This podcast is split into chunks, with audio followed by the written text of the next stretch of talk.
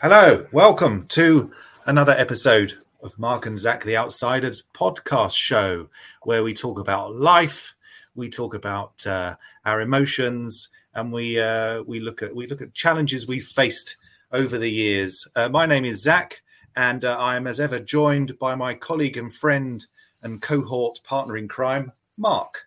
Hello, Mark. Hi there, Zach. How you doing? Very good, very good. Good to be back for another one. And this last week has been a momentous occasion for your good self. You've celebrated another birthday, but we won't say what age. We won't. 21 but again. Needless to say, I'm no longer 21, unfortunately, any longer. You can't carry that card anymore. It's no. You don't get asked for your ID when you buy a drink anymore. That's what's depressing. That's one thing for sure. Yeah, absolutely for sure on that score. Yeah, yeah. I don't feel the nerves or the anxiety when I go into a shop and ask for a certain product or something, and someone looks me up and down. Yeah. They just hand it over, and gratefully collect the cash. I think these days they just want your money. I was actually asked quite a few years ago. I was about 30 and somebody asked me to show my ID. And I said to her, "Are you serious?" And she said, "No, I'm just joking." And I thought that was even crueler. That was a really cruel trick to play. Anyway, so this week we're going to be talking about living another year and getting any wiser. And Mark, you had a bit of an experience. You went out into the wild night of Birmingham. I wouldn't build up listeners' hopes with. I mean, nothing really radical happened. I had a very nice day. I got a lot of my colleagues together, and we went out and had a really nice lunch in Chinatown in Birmingham, which was good fun. And some of us went for a few drinks afterwards. So it was a kind of an extended day, sort of. Morphed from lunch into dinner. So that was, I think, as good as it gets these days.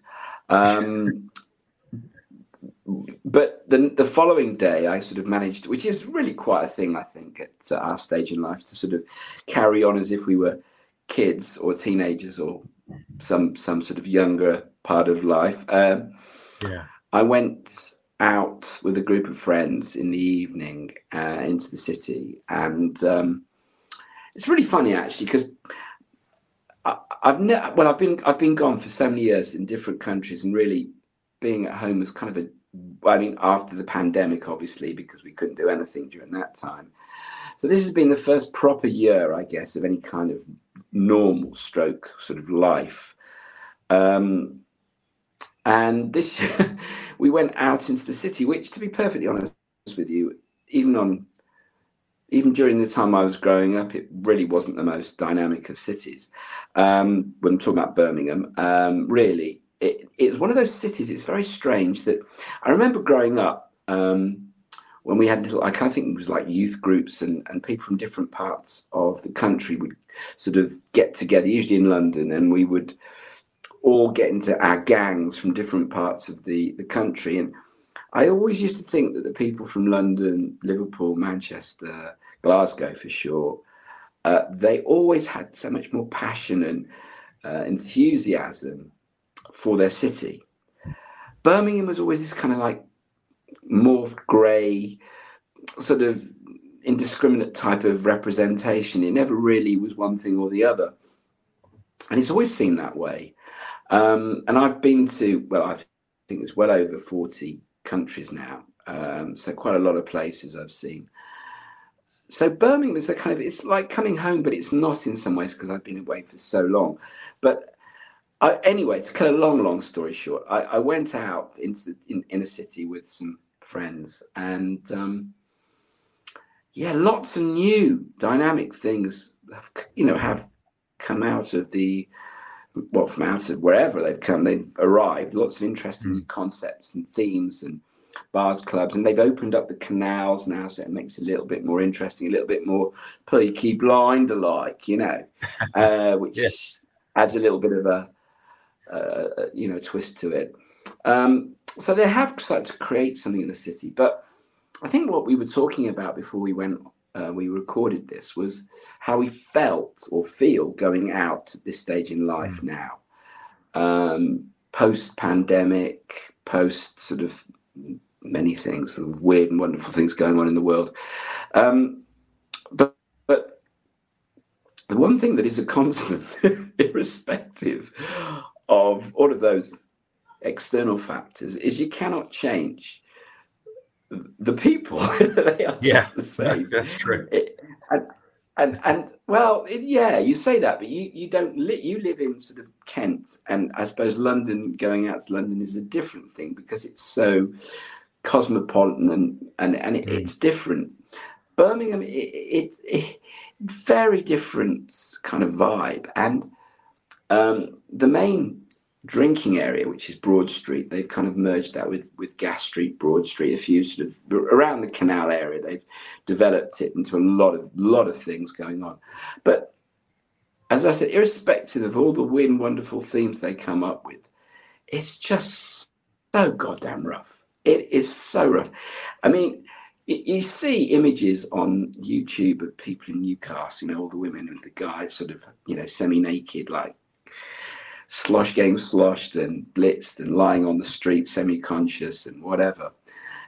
I wouldn't say Birmingham's that radical, but it's going on those levels. And I just found myself wandering around there, like seeing people like throwing themselves out onto the streets, and people like, you know, doubled up, you know, it's just non-stop. And I was thinking to myself two things. One, this place has not evolved in terms of people overall this time. And two, for a world, let alone a city, that is apparently going through economic, you know, hardship, recession, God knows what we're going through, people still find the money to go out and get absolutely tanked up. Whether that's to blitz out the thought of what's going on in their life, or just because it's just another day in paradise, I don't know. But we were just like the group of us, we're just sort of casually walking on the, you know, the pavement, on the sidewalk, walking along, you know, minding our own business. And so the next thing, someone will come hurling out in front of you. You're like, holy shit, what is going on? You know? Yeah. And maybe, as I say, I'm not as tolerant as I was a few years ago, but still, it is sort of amazing. It's an amazing situation. But anyway, long and short of it, we had a very good night. We managed to avoid those sort of spots, and we went out and had some laughs and some giggles and enjoyed ourselves in general. But you do see a lot of bodies lying along the way, you know. Yeah. It is strange. I've noticed it. And yeah, as I'm getting older, first of all, I can't have that sort of night. I can't physically do it anymore, really. I remember going out for a load of beers, and a lot of my mates would drink 8 pints or something, and I just couldn't carry that. I reached a point, I was full after 4, so I'm a bit of a lightweight in that respect. I can drink wine like it's coming out of a tap, but not beer. But it is funny, you're right, with the you've got the cost of living crisis on one hand, but you've got all these full bars and experiences, none of which are cheap. And going to a pub, unless you're going to Wetherspoons, it's not a cheap experience. It's not like when I was 20, I could go out with 20 quid in my pocket and I'd come home with change.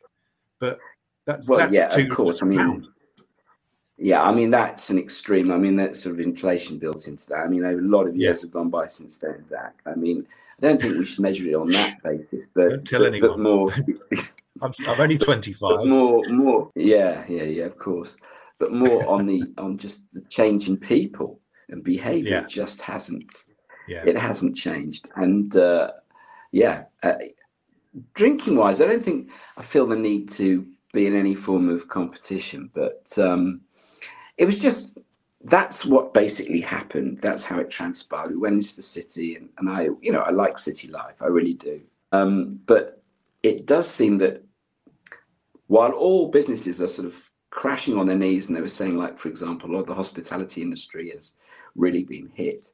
Going into sort of the inner city, I was just wandering around, like, the scale of some of these bars, clubs, theatres, vast. And also a lot, this is another thing, a lot of former banks and finance houses, insurance companies, have all disappeared.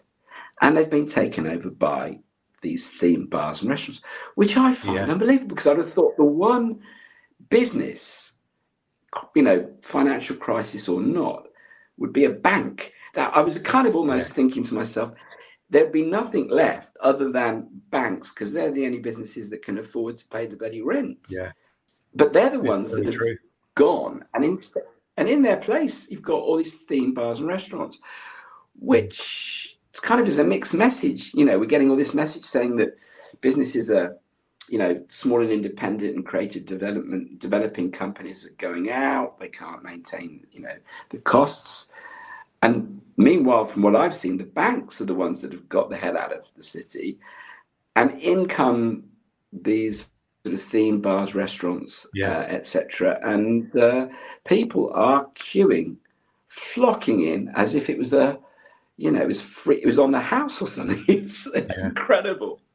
Now, we've got a few in Maidstone I've known that are old banks, and they're lovely buildings, beautiful inside, and it's nice to be able to go in and have a wander around. We've also got the Opera House in Tunbridge Wells is a Wetherspoon, and that used to be a bingo hall, and you weren't allowed in there unless you were in your 60s. Previously, it was an opera house. It was a proper theatre, and then it closed, became a bingo hall, but then Wetherspoons took it over. And much as I didn't want the idea of it becoming a pub, actually, they've restored it to its former glory. You can do tours around the dressing rooms and stuff. You can sit in the boxes and have a drink. And they do still put on performances there. So it's, although it's an everyday regular pub, there's still, they, a couple of times a year, they'll put on an opera. So it actually has opened it up to the community in that sense. You can go and have a look at the history and the splendor of it. So in that respect, you're whacking down a few gin and tonic. Indeed. And in there, it's a bit cheaper.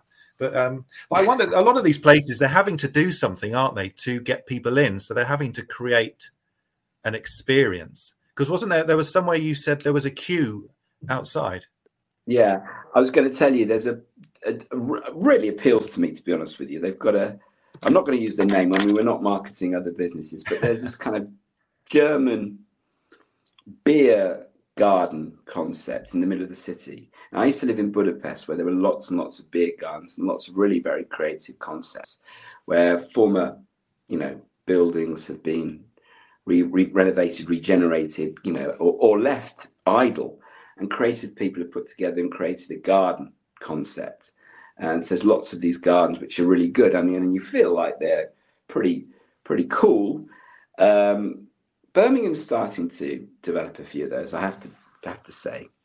But in the city, they had this German kind of beer keller concept with a type of German burlesque sort of Moulin Rouge concept, where they've got, you know, they've got the actual brewery concept going on, but at the same time they've got dancing, entertainment, they've got, you know, women dressed as with the Lederhosen, and they've got those girls sort of serving huge steins of beer and everything. I mean, I've been to Munich Beer Festival, and it wasn't, you know, I mean, I didn't actually go in, but I sort of peered in, and it looked like, you know, not a million miles away from that.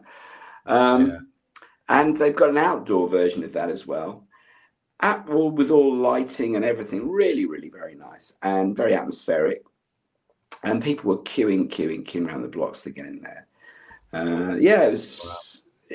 We didn't go. I mean, to be honest with you, I suppose you'd have to do that, go earlier or book in advance. But I mean, it was rammed, absolutely rammed. It's interesting. Yeah. People would still queue up for places. I suppose it's the experience that you're after, And I suppose it's all, a lot of these things are front loaded, a bit like a Hollywood film. A bit like the German waitresses, they were a bit front loaded as well, I can tell you. Yeah. Is that a beer in your hand, or are you just pleased to see me? That doesn't really work. No, not really. Not in this concept. No. Is it a city thing? I remember I did a job in Sunderland many years ago at the Sunderland Theatre, Empire Theatre, and we all went out afterwards. And It was in February, freezing cold, and it's colder in Sunderland than anywhere else anyway. But everyone, men and women, were wearing next to nothing. I mean, the boys were out in short T-shirts, and nobody seems to wear socks anymore either, and likes their trousers halfway up their ankles. So that, which is a strange look in my head. But obviously, the women were also wearing a belt and very little else. And I was freezing. But maybe that's you're not built for those parts, Zach. You're not made of the same stuff. I think a lot of these people, this is what they're kind of, it's in their culture, you know. Very cold, and but I don't know, maybe their blood's cold, their bodies are warm. I don't know, or their blood's warm and their, I don't know, but it does. Yeah. They do tend to derobe quite quickly up there, don't they? They do. Yeah, it's like the clothes are an inconvenience. Get them off quick. I remember Billy Connolly saying when he used to go on holiday that he would, the 2 weeks on the beach would make him white, because he, as a Scotsman, he would turn up blue because he was so cold. And then by the end of the 2 weeks, I'd go turn up red, but he would be white. It's an interesting thing. It's just because do you see it in London? I suppose in London there's lots of experience bars. It's a different thing. London's a different environment. It's, you've got little villages within a bigger city, and they all spin off each other, and they've got different vibes, different things going on. These are the provincial cities. I think they have smaller areas, smaller expanses, and they expand out. But anyway, I think, be as it may, it was just it was good to go out and probably get a bit of clarity on the fact that, despite the fact that I've been away for a long time, coming back, you know, you can change the outlook as much as you want, but people are pretty much doing what they were doing when I was growing up. It's kind of, maybe there's a moral overview on that in terms of mankind in general anyway, but I think it's interesting that I've noticed it with some people when I've been looking on Facebook, people that I used to know, how some people change a lot throughout their lives and go on to new experiences and do lots of other things. But a lot of people stay in the same town all their life, or the same city, the same area, do the same things they've always done. And it must be interesting from your perspective, having been away and come back. Have you noticed that there are a lot of people that you knew 20, 30 years ago that are still doing the same thing? Well, not that I know so much, but because a lot of people that I was growing up with and friendly with have all moved away pretty much anyway. But when I do go, let's say, to the pool or maybe a community area and meet people I've seen a few times, we have a chit chat, you know, as you do. And they are the people that have been in the same place for, you know, years and years and years. And it's very interesting. What I find an interesting angle on this is that their lives haven't outwardly changed. In other words, they've probably still got the same job, doing the same thing, same relationship. Probably. I mean, I'm just assuming this. Meanwhile, the world has turned upside down. And a lot of the things that were relevant once upon a time are no longer relevant. And I think that's probably the interesting dynamic here, is that I've been away, seen lots of different things, done lots of different things, adapted to the changes, come back. For those of you who are listening probably for the first time or aren't really aware of what I'm talking about being away, I wasn't in prison. I was working overseas, and I actually lived. I moved from London to Budapest, and I was there for about 18 years, living, working, married, children. And then I moved over to Asia. I went over to China and other places around the area, but predominantly in China, and came back, 2019, to for a family visit, see my parents. I haven't seen for years. Came back, and that's when the pandemic kicked in. So I was probably very lucky to be back on this side of the planet rather than over in China at the time anyway. So I'm now spent the last 2 years, like we all did, online. So I could have been anywhere in the world to a certain point. And then the last year or so, re-emerging back into UK life.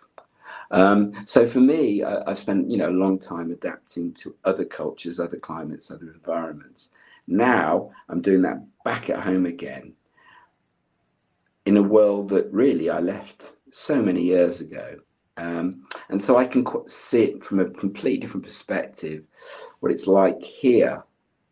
And maybe this is kind of an interesting thing that can be developed. And certainly if any of you are interested or would like to share some of your own stories or experiences on that kind of front, you can, as you can see on the video anyway, email us at markandzacintro@gmail.com. And you can also watch this clip or listen and watch on our YouTube page, which Zach will put up in a minute. Yeah, youtube.com Mark and Zach are out, which I find a very strange address, but anyway, being out is definitely what we've been talking about in terms of socializing and how different things are whilst trying or appearing to remain the same prior to the pandemic, which and other factors that have happened. It's very, very strange, I think. It is. The world is very different now. I find that talking to people as well, I've spoken to people this weekend, that the pandemic has put a lot of things on hold for almost 2 years. You had these plans you wanted to, things you wanted to achieve, goals to get to, and it had to go on pause for a couple of years, more or less. And we're all sort of, for me, it feels like I've lost 2 years. I feel like you'll never get them back because I should be further ahead in the game, so to speak. And I think a lot of people have felt that they've not, their job prospects or something, or they wanted to change jobs or things like that. And then it's had to be put on hold.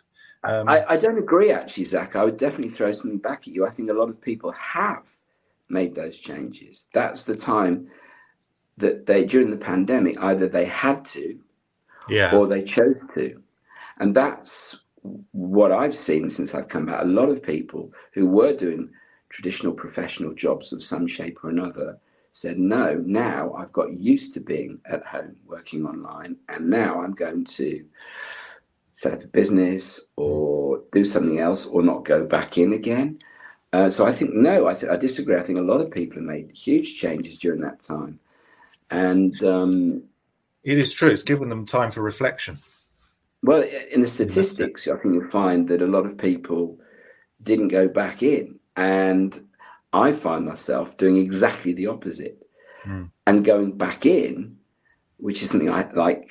When I mean back in, I mean commuting and going into the city and stuff. And this is something I haven't done for a long, long, long time. So it's a kind of novelty for me in some respects, but I do look at people on the train and look at their faces, and some of these people are, they're trying, people that have had to come back into it again, but also youngsters like, 18 to 30-year-olds going in to work again in this new world that is sort of rapidly emerging. It's kind of an interesting thing to see. We're kind of in this process of evolution. I think there's some changes happening around the world and in societies, and we're living through it. It seems to be quite a painful process at times, with regards to. There's a lot of division, and especially in the UK, there's a lot of division and aggression around, I find, but maybe it's the end of an old world and the beginning of a new world, and we're the world is always constantly evolving, Zach. It doesn't sort of stop and start. It's always, but we are moving definitely into a radically different time, and we're trying. And a lot of people, including the government, are holding us onto this sort of idea of us being a standard traditional shape, when actually that shape is changing. It is changing for sure. Yeah. It certainly has. And please let us know your thoughts on any of this that we discussed today. As Mark has said, you can email markandzacintro@gmail.com, or you can comment on our YouTube page. Comment on our YouTube page at Mark and Zach Are Out, and we'd love to hear from you about anything you've experienced or changes that you're going through. And do feel free to subscribe to either the YouTube channel, and then you get your feeds coming into you regularly, and or on our, well, any of the platforms that you might like listening to on podcasts. We're available at all major platforms. We are Apple, Spotify, Amazon, you name it, we're there. We always enjoy your company and love to hear from you if you've got any thoughts or views or any even ideas for a new topic. We are open and happy to hear from you. So today, really, we just thought we would talk about the idea of looking at, I suppose, going out from a different perspective. And would love to hear from you, whether you're living in the UK or in other city or another country, other cities in the UK or another country, and cities from whichever country you're based, and what it's like for you when you go out. So we'd love to hear from you. Indeed, we would. And it's been a wonderful chat as ever. Hope you've enjoyed yourselves as well. Please give us a like and a thumbs up, and we shall see you next time for another episode. So it's a goodbye from me this time. and it's a goodbye from him. Take care. Bye-bye. Bye.